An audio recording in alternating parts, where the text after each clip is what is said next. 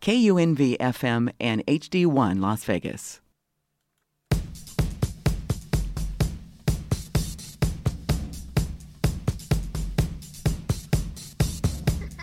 This is Impact, a daily look at how we are coping with the coronavirus in Nevada. I'm Carrie Kaufman. You want info? Go to the source. To prepare for tonight's show, I talked to a bunch of teachers and administrators and parents asking what they wanted to know from Superintendent Jesus Jara. Boy, was the response overwhelming. When are we going back to school? How are we going to go back to school? What will our district look like? Why can't we get clear communication? How much money will we lose in our budgets? We're going to be taking your comments and questions tonight via CCSD Parents uh, Facebook page. That's Facebook slash group slash CCSD Parents or Twitter at NV Voice. We will ask for your questions and more of Dr. Jara tonight. But first,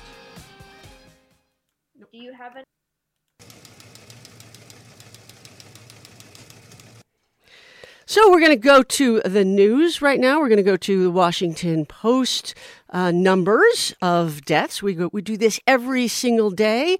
We've got about uh, 3.6 uh, million cases reported worldwide right now.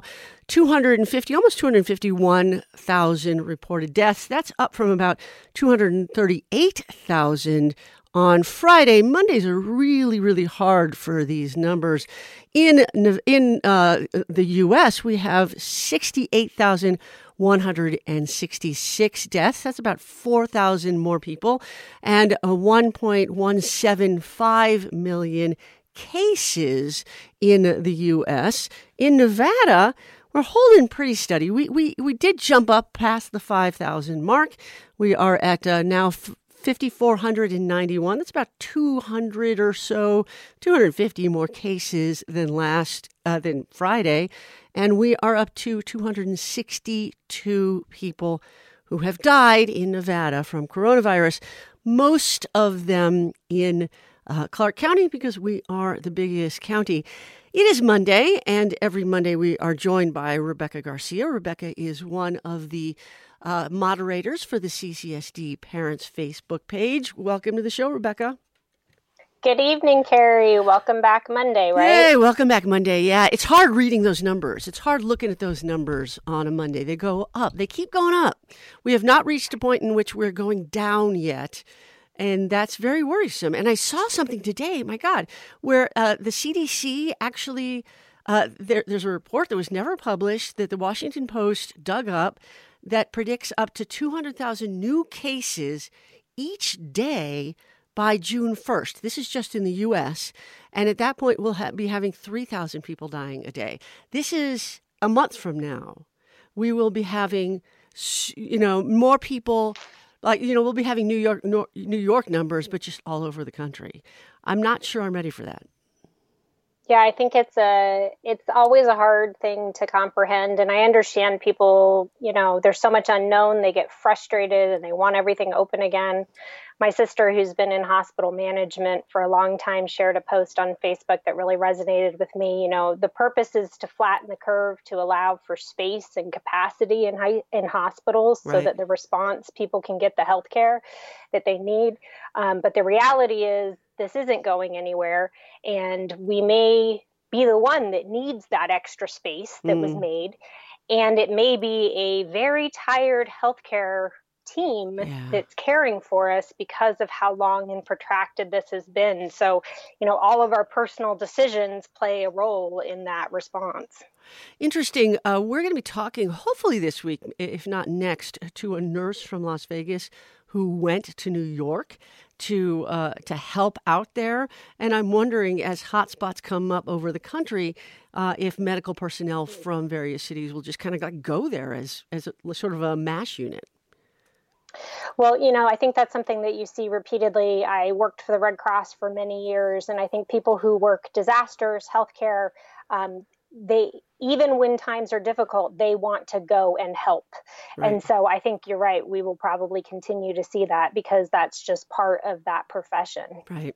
Uh, I also want to note that uh, Jim Murren, who used to run the MGM and now runs the governor's coronavirus task force, says he wants to do 30,000 COVID 19 tests per day in Nevada by the end of May. So if the numbers do go up, at least hopefully we can have more people here tested so that we know who's had the virus, who hasn't had the virus, uh, the, all those kinds of things. Although I don't know if antibody testing will be part of that. But I'm going to move on right now. Uh, you were do, busy doing interviews uh, with an army of people who are running for school board. I, my hat is off to you. Yes. Uh, this week is District A, which is my district. Who's on tap for that? So we're actually finishing up the last of the interviews right now. We've been doing them for three weeks now, and we're doing the catch up with people who we missed. Ah. Um, but tonight, we from A, we um, uh, interviewed Mr. Nair, who's running in District A, but we had already interviewed five or six of other candidates from that district. That's a very crowded race, like most of the others. In four races, there's 28 people right. running.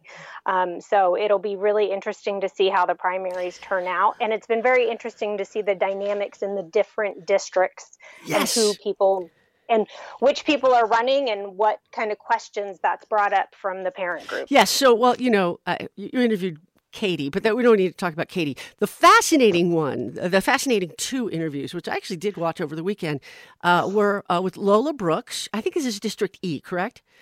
Um, uh, correct. Lola Brooks is the uh, uh, incumbent. Uh, and she's the only actually incumbent that's Correct. that's the facing only incumbant any. on the ballot. Right, and um, and she is also the chair of the trustees. And uh, and then you had a, a, a, a thing with her opponent, Alexis Salt. Now, Alexis is pretty. Uh, pretty out there on social media and gets criticism for that. Um, and on the other hand, Lola gets criticism for, you know, being inflexible and being condescending, which you address. You address both of these issues with them.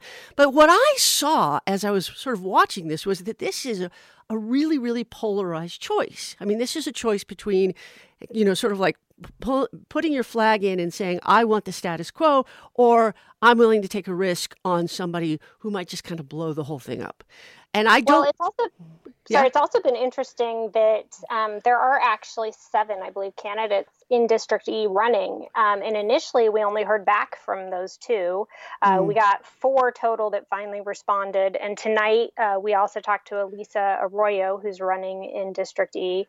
Um, but one of the other very vocal people on social media who's running in that race, Tiger, um, has oh. refused to participate in the interviews. Um, we've tried to contact him multiple times. So it's it's interesting how there's a dynamic between the two that are well known in education. Mm-hmm.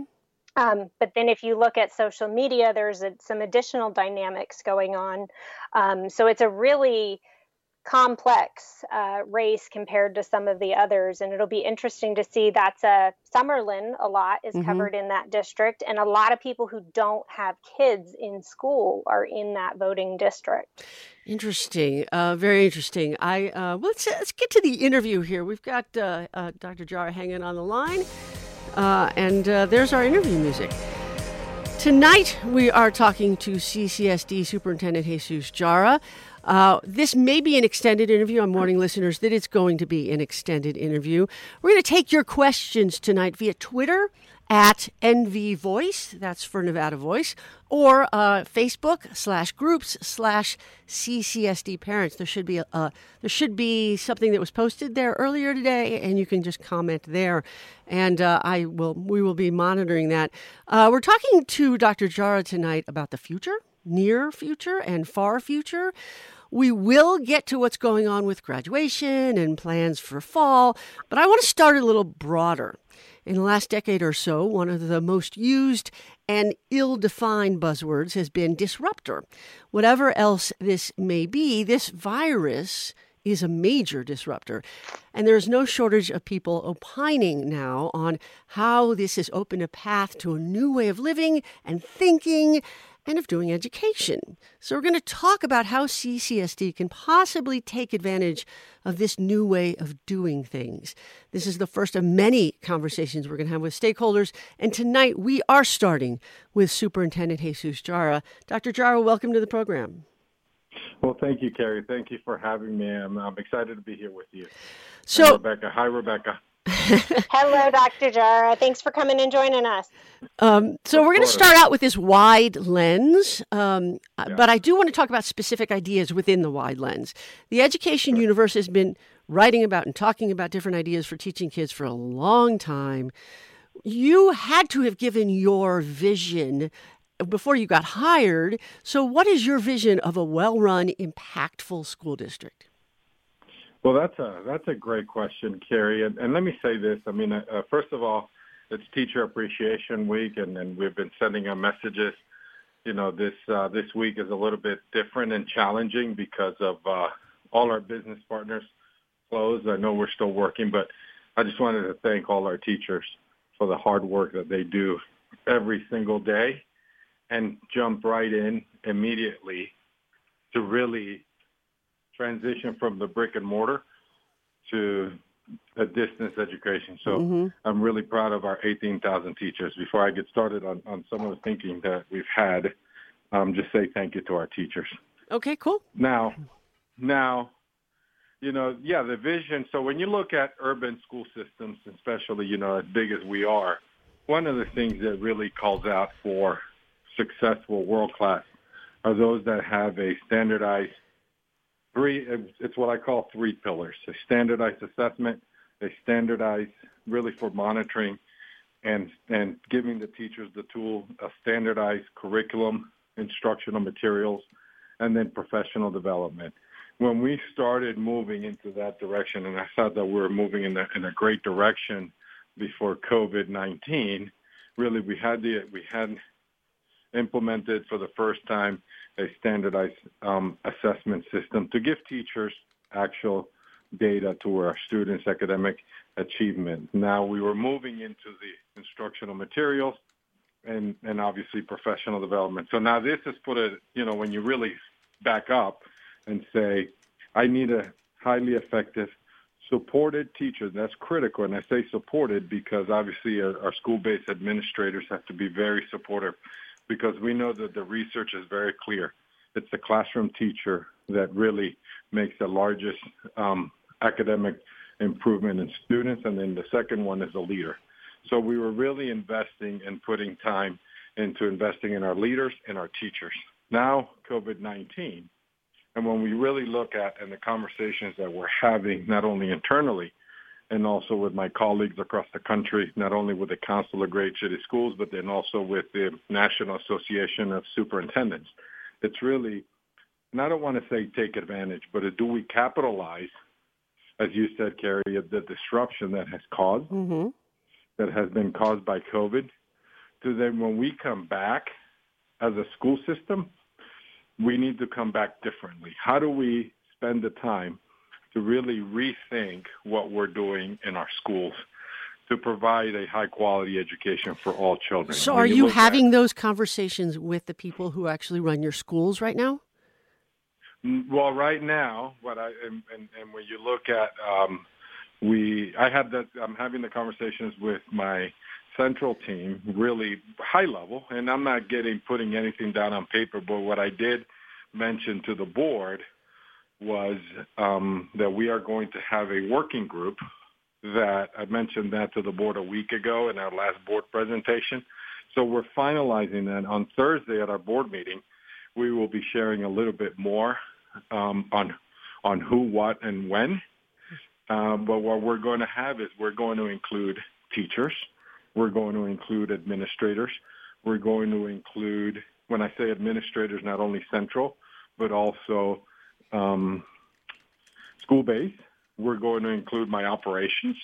We're, because it's not only are we going to do we need all the buses so really being thinking thinking out of the box so we need our operations team we're going to include parents i've asked rebecca i know that uh, rebecca because she sits in my parent group so we can have representation from parents as well and also state level folks because do we capitalize on when, and I, I appreciate you saying because when we come back in August, when and how and if, right, right, right, what does it look like, right, and we don't know, but we have to be ready to go in a different direction. I just reviewed a a document um, from um, um, one of the associations that I AASA, and we're already getting reports for how Denmark has come back, how China, how Japan, Vietnam, how they're so we're compiling what international data, so then we can then create our own. And so so Our one of the things I'm going to interrupt you here. One of the things that uh, you mentioned China and, and, Denmark and what have you.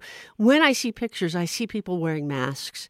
Uh, you put yep. out a phase one plan the other day that makes masks optional. Now, the phase one plan, to be perfectly honest, and this I didn't understand at, at first. Somebody just uh, uh hinted at, at me.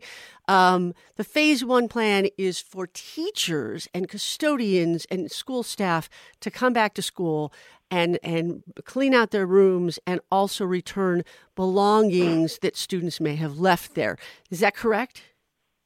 Correct. The phase one, and once phase one is, is called the current, the, and, and again, in the, in, in the, if you re, listen to what I've said, things change. Things change daily. Right. Um, the CDC guidelines that we're getting uh, right now is it's only if you're working that the face masks are needed if you're working close to another employee, and and that's that's what the guidelines we're getting. Now we're making them optional, and and that's part of what we are going to have. Now it may change by the time phase one is called. Hmm. It may change in a different direction. So we were just, you know, and and I, I wanted to also put something out because I wanted people to know that we are planning. You know, and I think part of the criticism that we get is that we don't communicate mm-hmm. uh, enough. Um, so it was to say, here's where we are today. Um, once phase one is called, the first part is that we have between five to seven days to start calling folks in. So it's it's it's forward thinking, and then three, three one to three days, and then also day one. So it was very carefully crafted to mm-hmm. say five to seven days. One, you have a week to get ready then you have three days, and then you have one day, and then you have the day of on a phase one. Who comes to work? So really, it, it was an effort to say we need to start fix disinfecting, and obviously our, our buildings have been closed. Mm-hmm. So it was to say before staff or employees or anybody comes in, we're going to go in and disinfect and take care of our, our schools, have our maintenance start coming back in as a as a whole, our grounds, and start working, because we can then manage the social distancing. Okay, so phase right. one will not start until the governor says we're in phase one. Yes? Correct. correct. And okay. then we have five to seven days to get ready. Okay.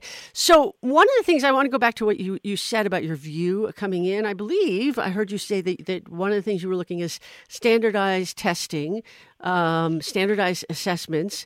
Uh, that is a major thing that teachers uh, complain about all the time, actually. Uh, this, you know, they, they, they want to get rid of the standardized testing, maybe only have one. I've heard lots of good things about maps. I like maps, but that's you know that's just my personal thing. Um, if federal funding were not tied to testing, would you still keep it in? Well, here's there's two there's two different takes in Carrie, and I appreciate you do like MAP because I think what we get with MAP, the MAP growth assessment, it gives us a snapshot of where the kids are right. at that point in time and what they need to work on and specifically. Get, and then you get the data and you right can away. get it in real time. I think as a parent you and get, teachers, that yes. seems to be the biggest part of feedback that I get versus SBAC, where by the time everybody gets the results, the kid's not even in the school half the time right. anymore. Right, right, okay. Correct. So that's what I'm. So, so to me, when you really look at the MAP Growth, that's an interim assessment that gives me. So then it gives the the child and the parent and the teacher the tools, and then we offer that three times. So then it it it, it gives us uh, and it's goal setting for kids and families. So it, that would be ideal. Mm-hmm. Uh, the SBAC is a, is a is a obviously the summative um, that is tied to the federal dollars. Right. So if if you were to ask me, what am I going to if we're going to have and use data that we cannot drive instruction, then what's the purpose? That's the frustration that we all have as educators, because then we we don't. There's nothing that we can do with the data. So one of the Or things that I, don't one, have Too late. okay, This Rebecca, what- go we ahead. all said that we were all gonna. Uh, our problem is all three of us could talk forever. Yes. um, you know, I think one of the challenges as parents that we look at, and you and I have had this conversation before, though, is that when you just take MAP by itself, that sounds like a reasonable expectation. But then you layer Mhm. on SBAC, and then you layer on interims, and then you layer on some buildings making the choice to continue additional types of assessment. Um, Correct. You know, then where do we find that balance especially you know the challenge that comes down to is with the reorganization and what the district can control versus what is a site-based decision. And as parents i think sometimes it's hard for us to understand you know who's making those choices and if we don't agree with them how can we um, express those concerns? Because for many parents when all of those tests add up that's where Yep. the frustration comes Exactly. Yes. Yes. So I'm going to go back to it again. If federal dollars were, did not did not mandate SBAC testing, would you would you keep it or would you get rid of it? I, so Carrie, you're really putting me in a, in, in a tough. This is a this is a tough this is a tough interview. So I, I'll say, I mean, I think we also have to get a summative assessment. I mean, so if you're telling me that in my in my re, in my um, rethinking school, and we don't have a name just yet. I just want I just want to know. Um, I just want everybody to know what, we're looking at. If um, I would like, you know, it's an opportunity for us to rethink how we do assessment. And I would tell you, I think it's important to have what we have with the interim, which is your MAP Growth. That's an interim assessment. But then we also need, at the end of the day, um, a um, an assessment that tells me what the kids learn at the end of the time. So is it SBAC? I don't, you know, I, think that's one that's aligned to the current Nevada standards. Um, is is there a better assessment that gives me more real time data? I would rather have that if we're going to use it to drive instruction and driving support. So, So, why not would- give that would- to your uh, to your site to your principals and to your teachers on site? I mean, I totally agree with you that data is very important, but they can come up with uh, innovative ways to get real time data. Yeah. and that's part of what the I'm going to tell you. Um, I I think we're we're we're in a point right now is because there's project based learning. There's a lot of different ways that we can assess student growth and academic growth that really makes sense. And that's where, you know, we're, we're going to have some of those conversations in the group. I'm going to push the team to really think about some of that, um, some of that thinking, have some of that thinking available for, for our teachers and our kids. Ultimately is how do we lighten the burden for teachers?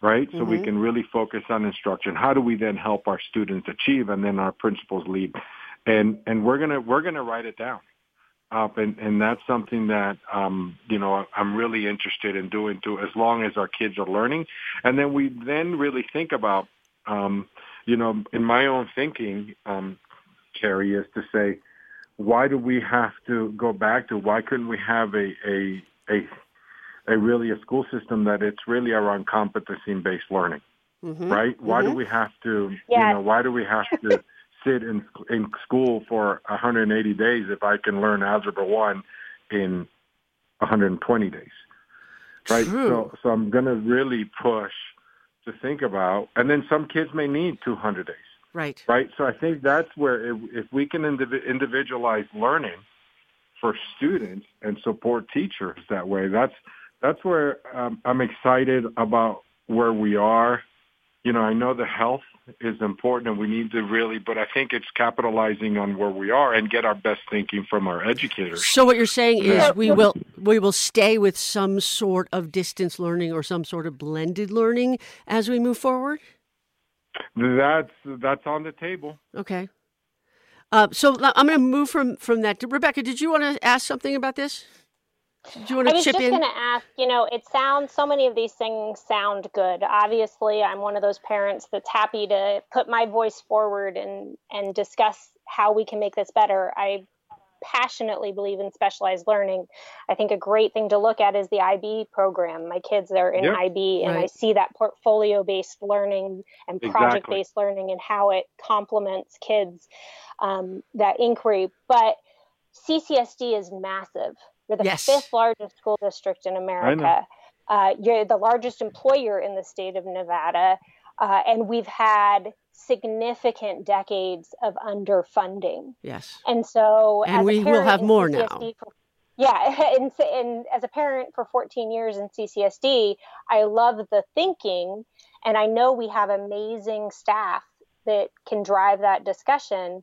But at the end of the day, what do you think is realistic to achieve moving that big of a ship? Because that's been one of the problems that always happens with communications, with logistics, uh, with Yep. distance learning pushing this massive Titanic. Sorry, that was a bad choice of Yeah, that was a bad Massive choice of words. Um, QE2. and- We're pushing the QE2.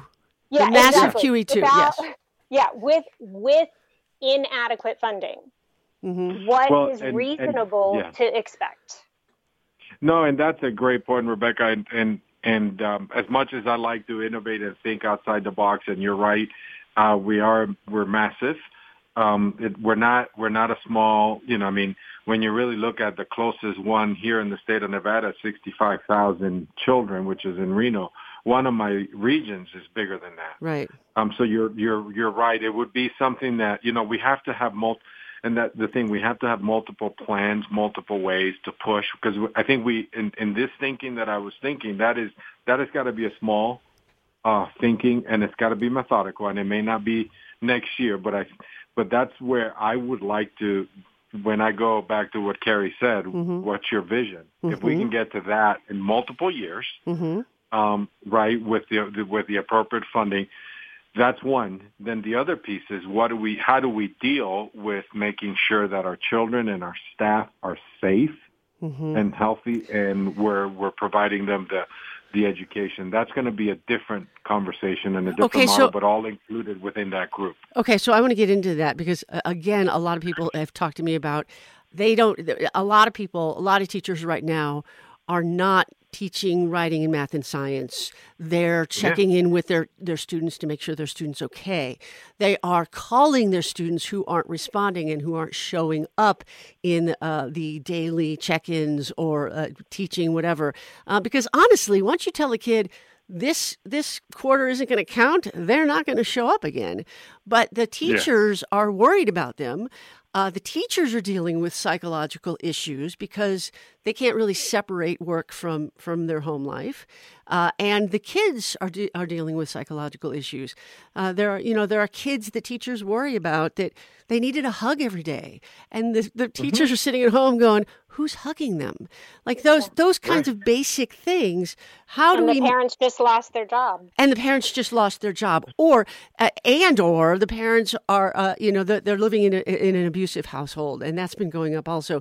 So um, how are we going to deal with the, the social and emotional stuff? I think that when kids come back to school they're going to need that and, and so are teachers more than anything else No, I agree with you. I think I, I mean I heard that loud and clear. I've had two roundtables with uh, teachers, and that's when one teacher said, "Superintendent, you know I'm a you know I teach seniors, and I'm I'm I'm trying to just to connect to one of my my students that's homeless, um, Right. and was homeless, and then another one that's working 40 hours a week because mom and dad lost their job, and now he is um, taking care of the family. And I said, you know what? And she's stressed because of the conversations that we're having and I, my, I I said, well, you heard it from me. I want you to right now to take care of the kids and just have that not a you can't hug them, but that virtual hug that somebody cares mm-hmm. um, because they're dealing with adult issues.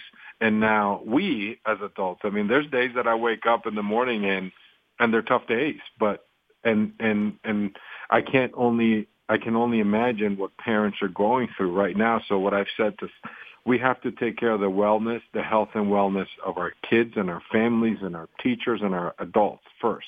That's number one.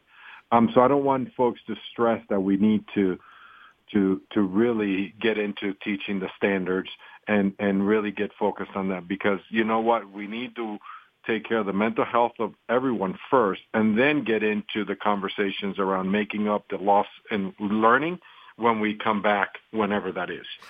And are you having conversations with your? Go ahead, Rebecca. Sorry. So a lot of people then ask the next question of, then why don't we just call it a year? Like why, if Yeah. if we all recognize, and I think, I mean, if you don't recognize it, I'm that's surprising. But yeah, I mean, everybody is under just a tremendous load of stress and unknown, and that's in the best of situations with privilege. Um, Right. but so then so many people say that if it is all about the health and welfare, then and nothing is counted, you know, in the sense of grading, then why don't we just call it a year and start fresh in August? What's your answer to Well, that? That's a great question. That is a great question, and some of my colleagues across the country, actually in Georgia, Texas, and Washington D.C., um, superintendents, because there was flexibility um, from the state up, and the, the superintendent said we just can't do this anymore. Let's just, you know, let's last three weeks, and and they closed the school system. Um, unfortunately, the decision, you know, obviously was made. We're going to continue doing what we can, um, you know, and I said to the to our, our staff is to really follow up on on what is being directed from the Department of Education to make sure that um, you know obviously our employees get paid and and the funding. But I, I you know um, I would tell you the focus is really on the well the the, the wellness for our our staff and our and our kids.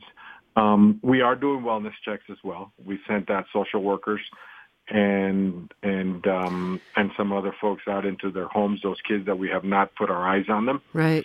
um, to check in and, and, and say, where are you? Uh, and then at the same time, we continue, and I want to make sure that we, because we, we, we deployed um, last Saturday Chromebooks, uh, and we're going to continue to deploy them this Saturday and ongoing. And I know school is closing, but I want, I want students to, to have the Chromebooks because then we can at least get them on some educational programs that we have over the summer to, to really Well, at least 45 minutes a week to minimize the instructional loss when they come back to us um, in August. And that's However, and again, again, again, though that that like sort of um, uh, uh, points out the divide because even if kids have Chromebooks, they're not necessarily going to use them or use them for instructional purposes. Uh, so that's that's sort of like a that's and, Well- and I and I can I can tell you, you know, my kids don't. Uh, you know, if they're forced to do their work because it's due, they'll do their work. Otherwise, they've been letting things slide. I want to I want to move on here because we we're, we yeah, I don't want to spend hours on the phone with you here. Um, you mentioned budget. You mentioned Department of Education. Did you mean the U.S. Department of Education or the Nevada Department of Education? No, the Nevada Department of Education. Okay. Uh, so, how much are we looking at in terms of how we will, how much we will lose in our school budgets, which were already to the bone to begin with?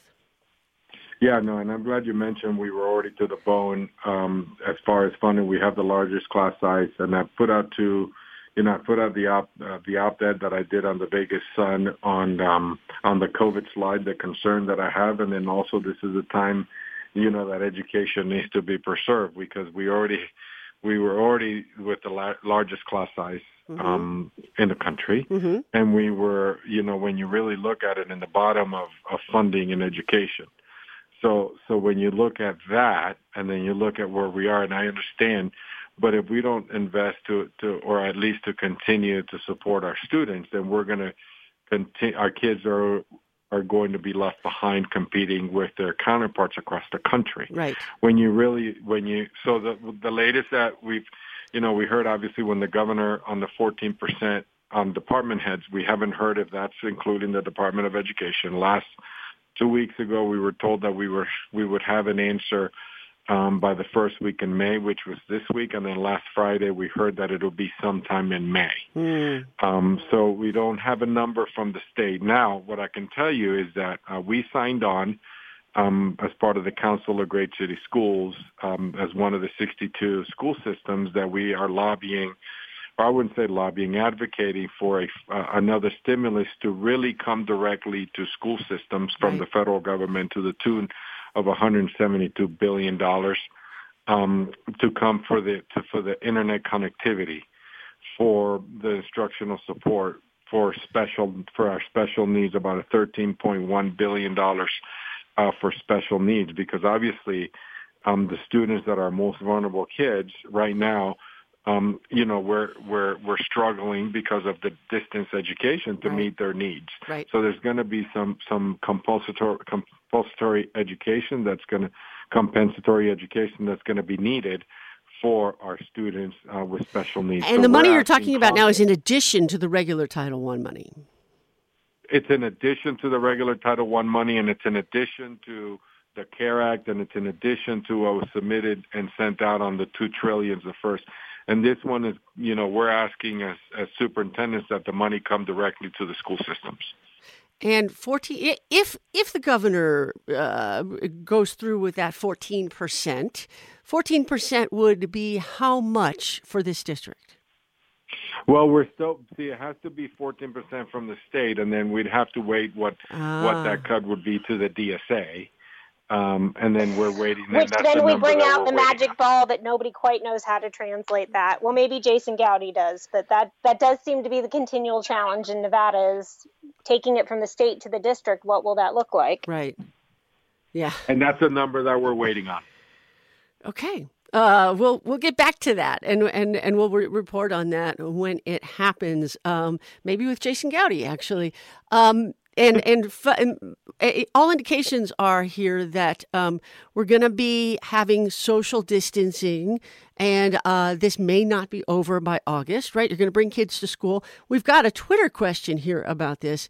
Classrooms are ridiculously overcrowded, uh, Yep. and um, you know there's 40 kids in a class. How are we going to keep kids safe and distanced when we have 40 kids per class and a teacher shortage? Yeah, no, absolutely, and and that's um, you know I had a and and I'm going to tell you our prince. I'm so proud of our principals. Our principals have been very very creative. Uh, some a little bit more than others, and and and they've you know they've they've sent me you know whether we go you know staggered maybe break up into thirds. Um, you know the kids come Monday, another group on Tuesday, another group on Wednesday uh, you know, and then you know, and then Friday distance education. I've had another group that tells me, um, you know, and they're sending me emails, so they have ideas. Go ahead and people know how to get a hold of me. Um, the other idea was maybe you know a, a certain Monday and Tuesday clean, deep clean the buildings every night, but then a deep clean on Wednesday, come Thursday and Friday. You know, these are the things that we're going to really. I'm going to push on on the working group to really come up with solutions because you know and I noticed I didn't call it a task force because uh, this is going to be a group that's going to work and be part of our solution. And Rebecca, you're part of that group. Uh, I believe so. We we've talked about She it and just waiting I for it to yes. start rolling out. Okay. Uh, so I Um, want to I wanted to ask on that too with the class sizes, and um, obviously that's something I know. One of the things too is, you know, my youngest is a third grader. Like she doesn't understand the concept of six feet apart. Um, and kindergartners and pre-K kids, that's a totally bizarre concept too. And so I think that that's going to be one of the real dynamics that people don't always take into consideration is just the social behavior of kids makes some of these concepts really difficult.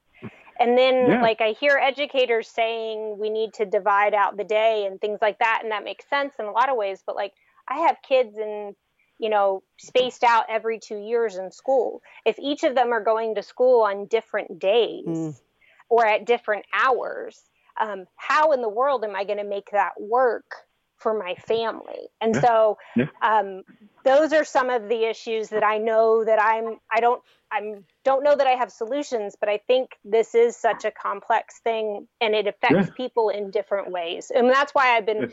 I, I think it's important that parents and educators and operations people and administrators are going to be on that working group. Yeah. No, Rebecca, and I, I'm gonna, one of my colleagues this uh, morning from uh, Missouri talked about their calc. How do you even do recess? hmm right? I mean, Right. and we're putting together. We've already started looking into. If you go into you know, we're we're looking to invest in in some of those signs that you see in the grocery stores for social distance, those mats. I mean, we're we're those are the things that we're thinking through. Mm-hmm. Um, but it, those things we, that adults don't pay attention to all the time. Right. Sorry. Yeah, yeah, yeah. Right. That's that is that is the, the, the problem, right? Like I, I wanted to I wanted to, to talk about this a little bit because there there are parents who care and who are yeah. involved and know what's going on and even watch school board meetings every once in a while. And uh, there are parents who are like, "What? What's happening? You're doing what in school?" Um, so, and the parents who care, like I, I feel like part of the disconnect is that people try to uh, to I- interface with the school district, and they get jargon uh, that they don't necessarily understand. Uh, they're they're confused by things that are going on. Um, you know, they ask questions and they're told, "Well, those are the rules," or or that's what the law says. And and I, you know, I mean, right. I've, I've, had these conversations with with some people on your board um, about how just to create a more inviting environment for parents. So, have you thought about that? Have you thought about some sort of media campaign? Welcome to the new CCSD post coronavirus. Is there some sort of message that you that you have thought about and, and are planning sort of overall to connect with parents? No, not yet, but that's going to be obviously very important. Um, not yet, um, Carrie, to be honest with you. Okay. But that's got to be part of the messaging, and that's part of be how do we communicate this to the masses. Yes, um, and, and that's, also that's going to be a, that's important. And also, one of the things I was working on before coronavirus hit was was teachers who were leaving the district. I, I talked to a, a few of them. Uh, and trying to get statistics. And there are a lot of people who leave the district because uh, of the way they're treated because they don't feel appreciated. And I don't know that this is a central problem. I think it's a it's the the fact that we have different leaders in different schools who treat people in different ways. But you know, we just lost a really great teacher, Tilly Torres, who went who left CCSD. Um, there are there are good teachers who go to LA, and LA is bigger than we are. So yeah. Um, what are, what are you planning to do to make make sure that teachers know that they're that they're valued here at CCSD? No, and that's um, you know that's one of the things that we started to monitor our our our data for school because we do have some phenomenal schools that we have a very little turnover mm-hmm. up and transition, mm-hmm. and we have some of those schools in very um, diverse communities where there's a lot, there's a high poverty, and teachers are happy. Um, and obviously the leadership. And notice that I said it's a it's a leadership. Right. Um, there's the second most important, and so we're we're looking at that um, information, and then we are sharing it with the principal supervisors, so we can then help the principals understand and um, you know and collaborate with a group of teachers because you have to really stay focused on helping teachers improve up and and you you have that's that's your number one job. Mm-hmm. and and we know that teachers that you know are leaving because of the support in some cases. I'm, I'm hearing that. So we're also improving our exit interview. Okay. Because when we started digging into that information in CCSD we were only collecting um, or we were only requiring for an exit interview for teachers that left zero to three years. So if you had six years, we never asked you why. Uh-huh. Now we are going to, and uh, Nadine, my head of HR, is is putting together, and we're working on an exit interview that we're going to kick off next year. That is for be it, it's going to be for all employees. Okay. Because that is a huge issue. It's human capital. It's our it's it's not only that because it's 88% of our budget, but it's it's it's that human element that mm-hmm. really makes a difference in in a child's life. So I want to move on here uh, and get back to budget a little bit. I have talked to a few principals, a handful of principals in this district, in, in varying schools. Uh, many of them are worried that you're going to balance the the, indiv- the budgets on the backs of the school's carryover funds from years past. These are these are savings that that they put aside. Some principals have put aside for rainy days. Uh, how do, can you promise them that you won't do that? You keep promise you have promised them in the past, but now that we've got this crisis, can you still promise that? Well, one of the things that you know we promised that in the past, and obviously under AB 469, you know this, mm-hmm. that, and that's been a challenge, right? This district has always balanced the budget up in the past, and and one of the things that we worked really hard um, was to um, to make sure that um, we had a balanced budget as we reported. We reported to the board right. already, Jason Goudie, where not only it's the carry forward, but the supply money and then we do have some money. But under AB 469, that is a decision of the building principals was in, and, and, and I know I'd appreciate this from Rebecca to understand that it's part, the SOT is heavily involved mm-hmm. in making those decisions at the school level. Um, you know, whatever that number is, we have to, um, we have to find where we're going to get the resources. So um, that'll be a decision that obviously I will have with the team. And, and I'm going to tell you, um, I've, I've had already a roundtable um, with about 30 principals that we had conversations around what the budget deficit. So whatever that number is, uh, we'll come back to the building principals and also with the central team to make some of those decisions. And again, collaborating with our leaders and with our um, with our team. Okay, so um, I want to follow up on that the the SOTs do make those decisions. I think what the principals are afraid of is if, say, they have. Uh, fifty thousand dollars in carryover money. Money. I'm just sort of like guessing here, and uh, and their um, budget is uh, a million dollars. They're afraid that you're going to give them only nine hundred and fifty thousand dollars. Is that going to happen? Well, um, right now they already we already gave them their strategic budgets and they're already can, they're already balanced their budgets. Now we have to go back once we know what that number is.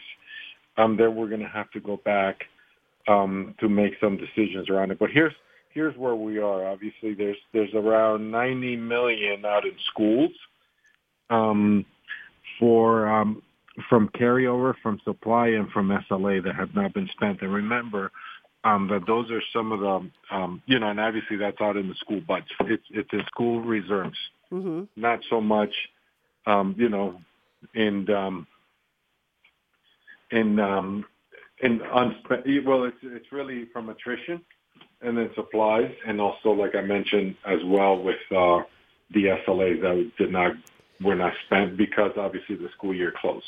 Okay, so one other question. This is not having to do with COVID nineteen, but there were the, there was an issue that was in play before we hit this uh, pandemic um, that people, the teachers, were not getting paid for prep periods. I am hearing yeah. that this is still a problem. I would have thought they would have had two months, and that would be, have been fixed by now. Yeah, you know what happened, and actually we're going to have an HCM update. Um, we had our, if you recall, I brought in because I was just as frustrated um, as the teachers, the substitutes, and bus drivers. Um, I brought in a, um, a recovery consultant. Um, he will be reporting to the board on the 14th on the status of where we are. The latest on the prep buyouts, what happened, um, that now in the past it was only for, you know, they could only submit it actually um, for the one pay period. And now, depending on when it's submitted, it gets paid either on the 10th or on the 25th. Mm-hmm. Uh, again, communication uh, and part of the training, and that's what I said to the team. We can't blame the end user when we did not communicate. So again, communication went back out up and it was addressed. Um, and I'm going to tell you, I I, I, um, I got the report um, today um, from the consultant, and there's things that we certainly um, could have done better in the implementation before going live. Okay, so we will keep following up on that too. Jesus Jara is the superintendent of CCSD schools. Thank you for talking us to, with us today. This was a good interview. Both you and Rebecca, I very much appreciate this. Well, thank, thank you, Dr. So Jara. Thank you, Carrie. You to come back.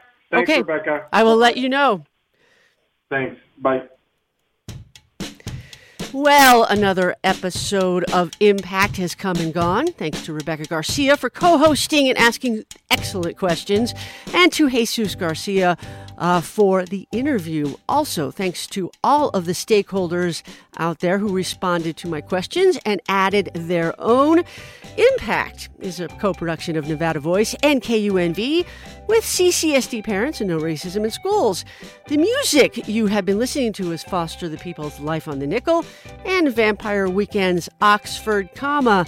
We're going to be back tomorrow at 7 to talk about budget issues. You can get this show and previous shows at kunv.org. I'm Carrie Kaufman. Thank you for listening to Impact.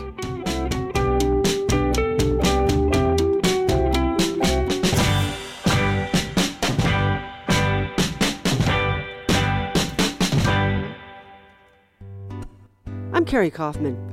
Impact is brought to you by Nevada Voice, which is a journalism project exploring the education divide in Nevada. We are holding a fundraiser for Giving Tuesday, which is tomorrow. GoFundMe happens to be matching every dollar that we get, and we would like to get a few dollars and take some from GoFundMe.